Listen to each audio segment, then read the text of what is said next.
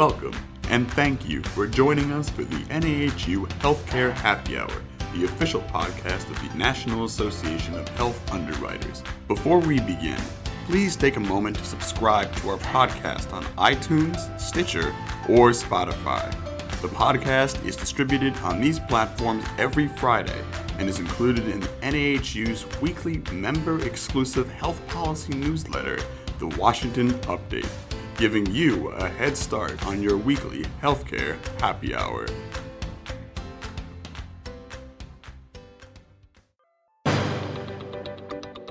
When looking for a partner to help grow your business, what if you could get all of the technology and resources of a large corporation while also enjoying the personalized service of a small, family owned agency?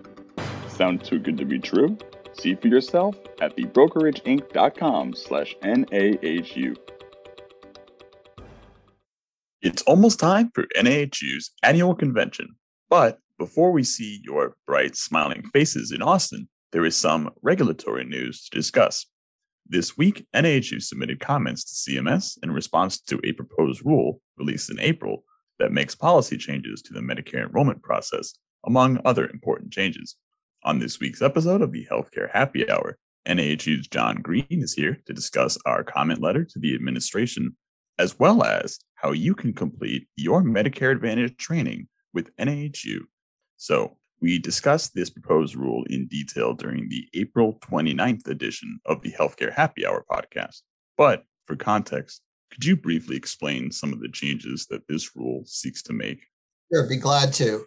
Generally, the rule was a welcome rule in that it finally fulfilled a request that we've often had made to CMS, which was in regards to the effective date of coverage. And what the rule largely does is set effective dates the first day of the next month in which they are eligible. Many beneficiaries coming into the program, particularly if they were later, depending on the date of their birthday, might have to wait several months, as many as six months. So, this is a real welcome change in general. So, the rule constitutes five new special enrollment periods and it specifies what they are. And I'll just go through them real quickly. The first one is for individuals affected by an emergency or natural disaster. What's unique about this one, I would say, is that it is one that we actually worked on with CMS following Hurricane Sandy, where they worked with our local chapters. And it worked so well that it became part of their standard operating procedure. And what was key here is that agents were still allowed to enroll and earn a commission. Whereas in the past, when there was a natural disaster declaration, CMS took over enrollment and there was no commission. So that was significant. The second one is health plan employer error. And this is interesting in that you know we know that the communication between sometimes a health plan or or an employer to a new beneficiary is often confused, including COBRA. And so we are suggesting in our comments that they provide relief for COBRA, which would give us an administrative fix. As you know, we've been working for several years on a legislative fix for COBRA as credible coverage. But if they would include it as part of the final rule, it would actually take care of that problem. The third one is individuals who were formerly or recently incarcerated. I know a number of our agents who work with formerly incarcerated individuals, and their situations are rather unique because of their incarceration. And so providing them with an SEP makes so much sense and really smooths that transition for them. And the fourth one is coordination with the termination of Medicaid coverage. That's another area where there are timing issues here, but it actually creates a, a smooth pathway for transition from Medicaid to Medicare. And the last one is other exceptional circumstances, and that's pretty broad.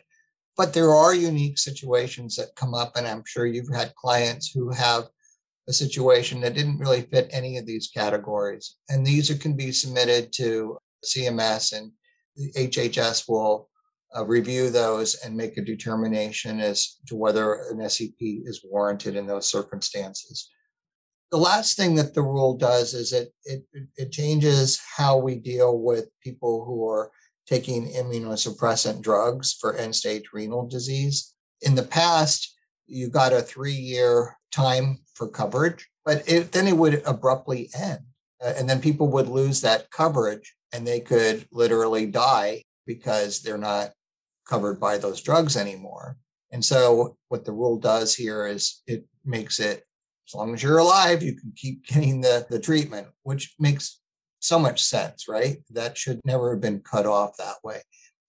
Perhaps at the time that this limitation was created, it may have been one of two things. One is that maybe at the time people did not survive longer than that period. And so that's one marker, or the cost of providing that benefit longer uh, just became a barrier from a cost perspective for scoring purposes. And so they limited it to, to three years. But again, a very welcome change here indeed. So, to get a bit more into NAHU's comments on all of this, what did NAHU say specifically about the changes to the Medicare enrollment effective dates? So, we generally like this rule. But what we said is that we welcome those changes, that they were changes that we've been asking for. The Medicare Advisory Group has discussed this many times and we've raised it with CMS.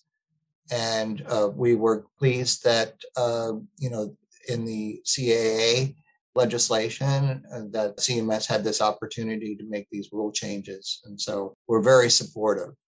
Another comment that we made relative to that, you know, effective date for coverage is that there are people who are planning for retirement and their leaving work is not necessarily coincide with when they would become eligible.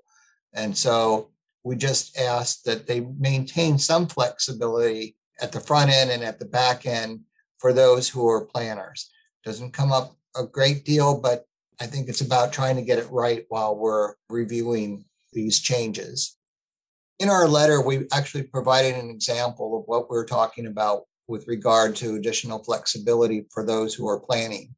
So, for example, a teacher who becomes Medicare eligible in the fall may wish to delay their Medicare coverage effective date until their retirement at the end of the school year. Kind of person that we're talking about where they may be become eligible for Medicare during the school year and are not prepared to just leave work and sign up for Medicare. So they're just trying to smooth out the end of their work time with entering Medicare. And do you have anything to add regarding NAHU's comments on the new proposed special enrollment periods? You Medicare agents that are working with your clients, let us know how that is actually working in the real world. We did say that, you know, if they're going to make the effective date the first day of the month after their eligibility that CMS and Social Security will need to coordinate their Medicare numbers promptly so that we can effectuate the coverage uh, because they need that Medicare number in order to actually have it effectuated.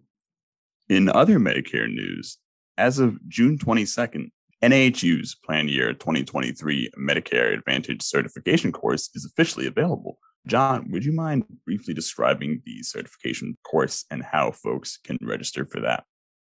Sure. And to quickly recap, you know, I've been always hearing complaints about the AHIP exam and why NAHU doesn't create one. And well, we did. And it is a, a course written by agents for agents. There's no gotcha question. It's CMS approved and it's $100. It's very easy to access online at our website. And I would also mention that for you newer agents, we do monthly updates and, and kind of dig into the course a little bit in terms of what's behind some of those questions and why the answer is what they are. These are free. They're in a library. You can listen to them at your leisure, and they are produced by our FMOs. And I think that it really gives us a strong program. So, another rule that folks may still have some questions about is the new Medicare marketing rule that we discussed in the May 20th edition of the Healthcare Happy Hour podcast. This marketing rule requires agents to record telephonic conversations in certain situations. Have we received any update from CMS in this area? So we have met with them on more than one occasion and have made our case for carving out current books of business because those are voluntary and they are not where uh, the complaints are coming from. We also asked for a safe harbor for beneficiaries that voluntarily contact an agent for enrollment advice. And we asked for a carve out for Part D because of the amount of work that is entailed in the recording, the cost, and so forth to make it worthwhile based on that commission. So far, we have not heard of, that they're going to change that rule at all. And so we have sent a formal letter to them with additional questions, assuming that there's no change in the rule. Questions such as what happens if the beneficiary declines to be recorded? We need some additional information relative to our certification course. And so I have asked for a response as soon as possible. And we asked them a few additional questions so that we can provide you with some narratives that you can use with your clients and letting them know about what lies ahead and what they need to do if they opt out. Of course, face to face enrollment meetings are not included in the recording requirement.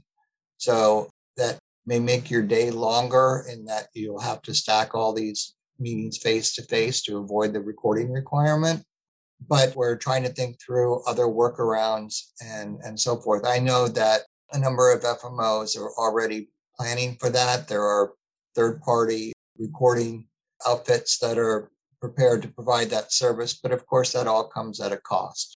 And so we'll see how this plays out in the coming AEP, and then we'll regroup after that. I do think that there are some other steps that we're going to take along the way probably requesting a meeting with CMS in person with the uh, CMS administrator to lay out our concerns ahead of the AEP. When looking for a partner to help grow your business, what if you could get all of the technology and resources of a large corporation while also enjoying the personalized service of a small, family owned agency? Sound too good to be true? See for yourself at thebrokerageinc.com slash NAHU. It's sort of a building block exercise. You do one step at a time. And I just want to reassure you that you know, we're keenly aware of your concerns. We've had many meetings leading up to our conversations with CMS, and we've pulled every trigger that we can. And so now it's up to them to decide where they're going to land. They're going to put out some operational rules uh, prior to the AEP.